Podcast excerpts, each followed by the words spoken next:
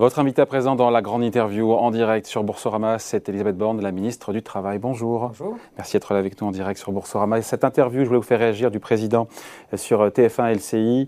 Euh, ça n'a pas été un carton d'audience, j'ai vu les chiffres, 3 800 000 téléspectateurs, euh, audience un petit peu décevante, je ne sais pas si ça s'appelle un commentaire. Et il y a eu un sondage au Doxa pour euh, le Figaro qui est sorti dans la foulée qui prouve que, enfin qui montre en tout cas que 37% des Français ont trouvé, seulement 37% ont trouvé le président convaincant et 63% qui ne souhaitent pas qu'il se présente en 2022. Des Français ni convaincus, ni, ni mobilisés, vous êtes déçus, vous relativisez euh ah bah écoutez, je pense que voilà, c'est pas le genre de format où on imagine qu'on a une audience maximale. Hein. C'est pas le format de, le, de l'allocution pour euh, annoncer euh, les prochaines règles ou sur la crise sanitaire. En tout cas, je pense que c'était important qu'il puisse, au travers de cette, de cette émission, rappeler le sens de l'action qui est menée euh, depuis euh, bientôt cinq ans maintenant, aussi redire hein, des réformes qui ont été menées. Je pense qu'on sait qu'on a un quinquennat qui a quand même été mmh, bousculé par des crises, et notamment presque deux ans maintenant de crise sanitaire. Donc redonner le fil de l'action, rappeler ce qui a été fait, ça, je crois que c'était effectivement important. Dire aussi hein, que si aujourd'hui on a une croissance qui est à près de 7%, des plus fortes euh, de la zone euro. Si on, a créé euh, un million, près d'un million d'emplois depuis le début du quinquennat et qu'on n'a jamais eu un taux d'emploi aussi élevé depuis euh, près de 50 ans, ça n'est pas tombé du ciel. C'est évidemment le, résultat du quoi qu'il en coûte, mais aussi des réformes qui ont été menées depuis le début du quinquennat, que ce soit les ordonnances travail, que ce soit les réformes fiscales, que ce soit la réforme de l'assurance chômage. Donc je pense que c'était important de redonner ce sens et ce fil du quinquennat. C'est ça que vous affirmez, c'est ça que vous dites aux 6 Français sur 10 qui estiment que son bilan est mauvais, mauvais pour 76% des Français ce pouvoir d'achat, 61% des Français le pensent aussi sur le chômage. Pour vous, c'est injustifié, c'est injuste, ils ont la dent dure? Alors, mauvais sur le chômage, ça peut paraître en effet, on va dire qu'ils sont mal informés. Euh, je rappelle que on sort d'une crise qui est la plus grave depuis la crise de 29. Euh, que le taux de chômage est revenu à son niveau d'avant-crise, qu'il est même plus bas. En tout cas, l'INSEE nous annonce pour les prochains trimestres un taux de chômage qui nous ramènerait avant... 7, quelque chose on serait... Voilà, 7,6% euh, sans doute au début de l'année prochaine. Je rappelle qu'après la crise euh, de 2008-2009, le chômage avait augmenté de 25%. Donc, et là, il a baissé. Donc ça montre que l'action, elle a été efficace. Cette action, je, rappelle, sur le quoi qu'il en coûte, où on a protégé nos entreprises, on a protégé nos emplois le plan de relance, et puis aussi toutes les réformes que j'ai évoquées, notamment la réforme de l'assurance chômage. Compris d'une dette à 116% du PIB, nous rappelle aujourd'hui ce matin l'INSEE. Oui, mais je crois que c'est vraiment le bon choix. Vous savez, c'est vraiment le bon choix. Et on voit à quel point vouloir resserrer euh, la vis euh, fortement après la crise de 2008-2009, ça avait cassé la croissance, ça s'était traduit par des hausses d'impôts et, in fine, une augmentation de 25%, de 25 du chômage. Un petit mot de la réforme des retraites. Il en a parlé, le président, mhm. euh, dans, cette émission. Il a reconnu que sa réforme des retraites, euh, avec un système universel, était trop anxiogène. C'est le terme qu'il a, qu'il a choisi. S'il devait faire cette réforme lors d'un prochain euh, mandat, il défend un système non plus unique, mais avec trois régimes salariés, indépendants et, fonctionnaires. Est-ce que vous y êtes vous aussi favorable? C'est une idée qui est défendue, je crois, par le patronat. Alors, enfin, ce qui est clair, c'est qu'il y a d'abord un premier enjeu qu'il a rappelé aussi sur l'équilibre du système et plus généralement le financement de notre protection sociale qui fait qu'on va devoir travailler plus longtemps.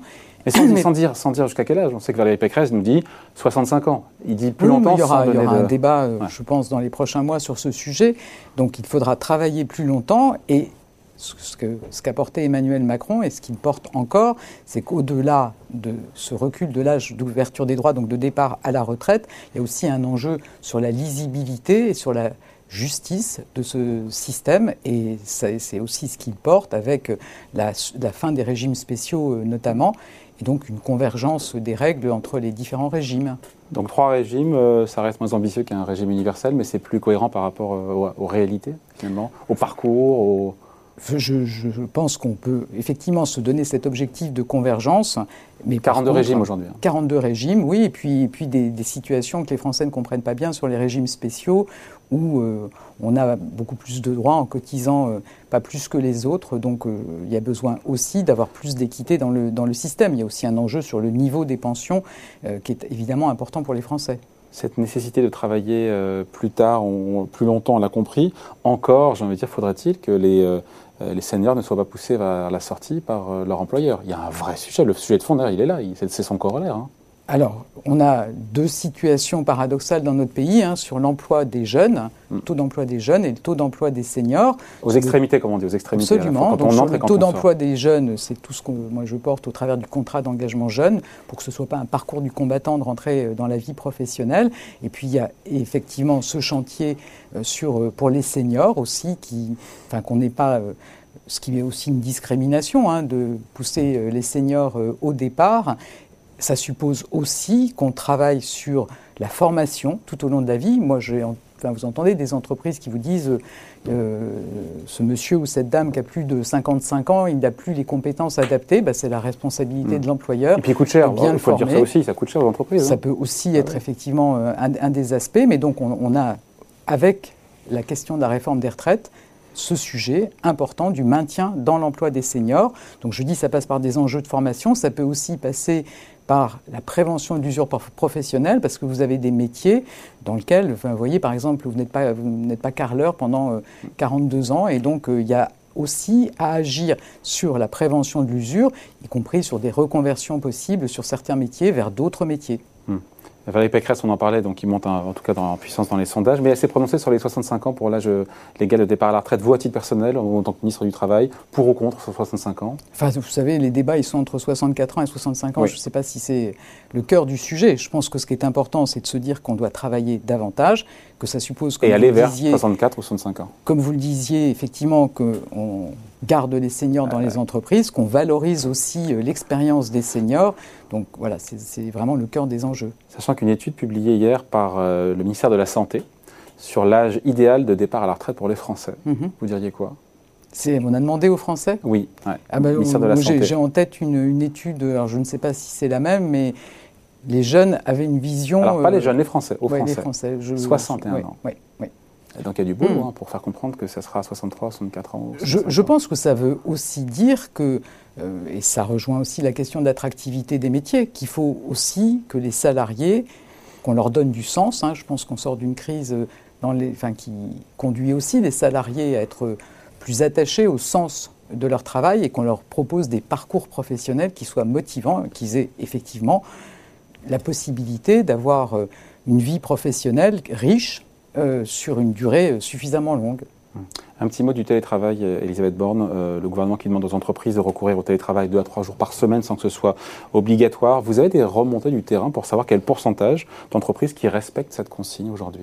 Elle est très très largement respectée. On aura des éléments plus précis au travers d'une enquête qu'on est en train de faire, donc dont on aura les résultats euh, en début de semaine prochaine. Mais moi, je peux vous assurer, là encore, j'ai fait une réunion avec les organisations patronales et syndicales hier pour faire le point sur euh, effectivement l'application des règles en entreprise.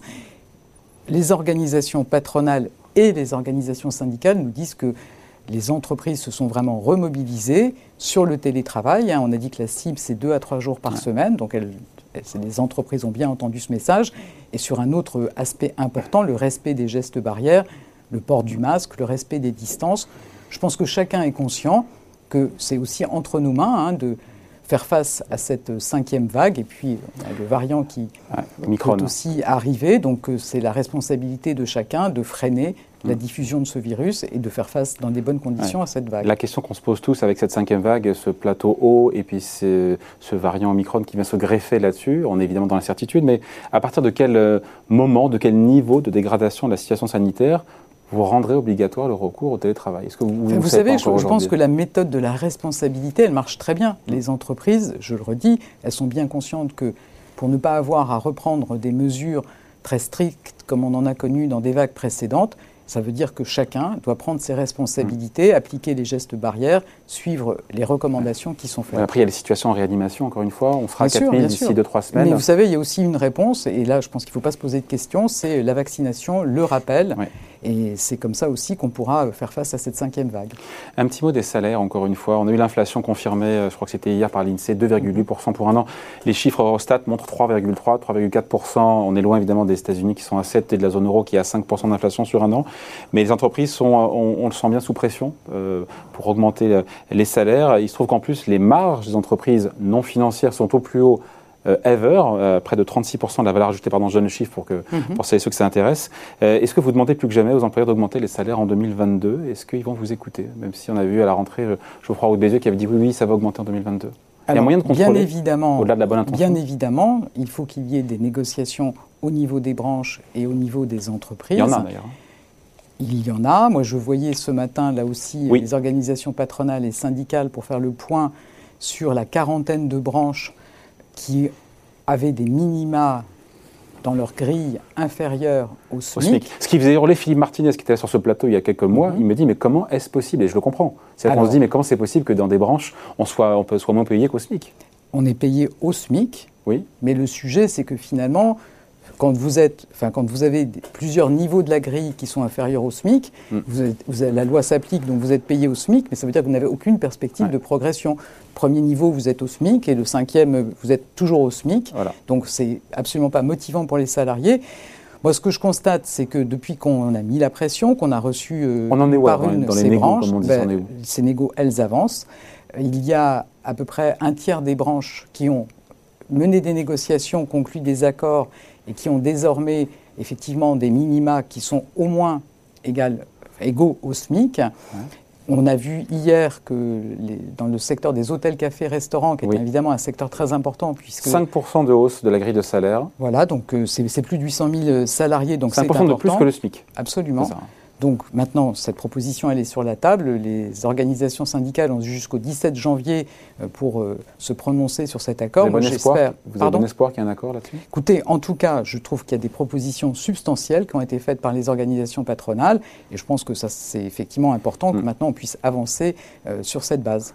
Et donc, je vous dis, il y a à peu près un tiers des branches qui, effectivement, ont pris le sujet en main et ont maintenant des minima qui sont bien supérieurs ou égal au SMIC. Il en reste combien alors? Il y a une grosse moitié euh, des, des branches qui continuent toujours leurs négociations. Et puis, il y a en l'occurrence trois branches dans lesquelles la discussion est bloquée, le dialogue social est défaillant.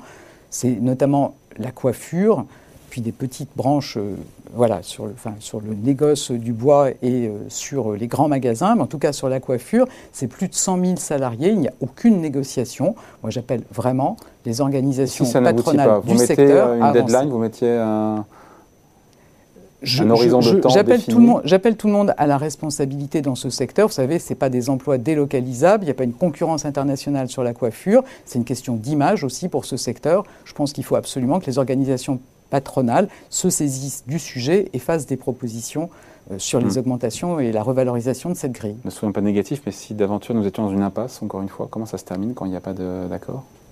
Je, enfin, vous savez, ce n'est pas l'État qui va se mettre à faire la grille hmm. euh, des coiffeurs. Je pense que c'est bien que les, organisations patronales et syndicales s'emparent de ce sujet. J'attends aussi hein, des, des, organisations au niveau interprofessionnel qu'elles agissent aussi vis-à-vis de leur secteur pour que ça puisse avancer. Un petit mot, Elisabeth Borne, de l'apprentissage. On a eu le chiffre ce matin, 650 000 contrats d'apprentissage euh, signés euh, cette année, 25% de plus. Euh, on touche l'objectif, on est au-delà alors, on a déjà reçu 650 000 contrats. Et c'est pas fini. J'espère que ça va encore monter. Le président de la République a évoqué 680 000, peut-être 700 000. C'est un super succès du quinquennat. Vous savez, euh, on était à moins de 300 000 au début du quinquennat. Et moi, je me réjouis évidemment que cette voie de l'apprentissage se développe parce que c'est pour les jeunes la, la meilleure façon de se former. On apprend un métier, on apprend à la fois la partie théorique, mais aussi la partie pratique, on découvre le monde professionnel, et puis bien souvent, pour le jeune, c'est un emploi à la clé. Donc c'est vraiment une voie qu'on va continuer à soutenir. Avec des primes, il y a eu des primes entre 5 000 et 8 000 C'est à la fois le résultat de la réforme de l'apprentissage en 2018, et puis c'est le résultat des primes qu'on a prolongé euh, jusqu'à jusqu'à juin 2022. Est-ce à dire que l'image que l'on a quand on voit ces chiffres, on vient de 300 000, on ne on sera pas loin de peut-être de 700 000 cette année euh, contre l'apprentissage. Est-ce que c'est à dire que l'image, encore une fois, de l'apprentissage est peut-être en train de changer aujourd'hui? Parce qu'il y a Alors, je pense que très clairement, très clairement l'image a changé. C'est vrai qu'il y a aussi, euh, on va dire, une explosion dans le supérieur, mais c'est aussi une bonne chose parce que vous voyez, apprendre la comptabilité ou la gestion des ressources humaines, c'est mieux d'être en entreprise mm. pour apprendre ces métiers l'apprentissage progresse sur tous les niveaux de qualification, y compris le CAP, le bac professionnel. Moi, je souhaite qu'on accélère encore sur ces niveaux-là. Il y a des métiers pour lesquels il faut absolument se former en entreprise aussi, les métiers de boulanger, tous les métiers de l'industrie. Il va falloir qu'on continue à mettre le paquet et peut-être apporter tous ensemble le fait que ce sont aussi des très beaux métiers, que sur les métiers manuels, c'est aussi des très beaux métiers. Non seulement ce sont des beaux métiers, mais je sais qu'il y a beaucoup de jeunes qui souhaitent être indépendants, qui souhaitent euh, voilà, créer leur entreprise, bah, c'est une bonne voie aussi de s'engager dans ces métiers pour demain créer ou reprendre une entreprise. Bon, très bien. Vous prendrez quelques jours de vacances d'ici la, la, fin d'année? Parce que je me, projetais en 2022, je me disais, euh, je repensais encore une fois ce pouvoir d'achat. L'INSEE nous dit qu'il va baisser en début d'année prochaine. Il y a Omicron, on ne sait pas trop quand on voit l'évolution des cas au, Royaume-Uni. Euh, la rentrée va pas être simple en 2022 Écoutez, je pense qu'on va rester très vigilant, vous voyez, euh, y compris effectivement, comme vous le dites, sur l'évolution de la situation sanitaire dans les prochains jours. Bon voilà, merci en tout cas, merci d'être avec nous Elisabeth Borne, la ministre du Travail, invitée de la grande interview en direct sur Boursorama. Merci. Merci.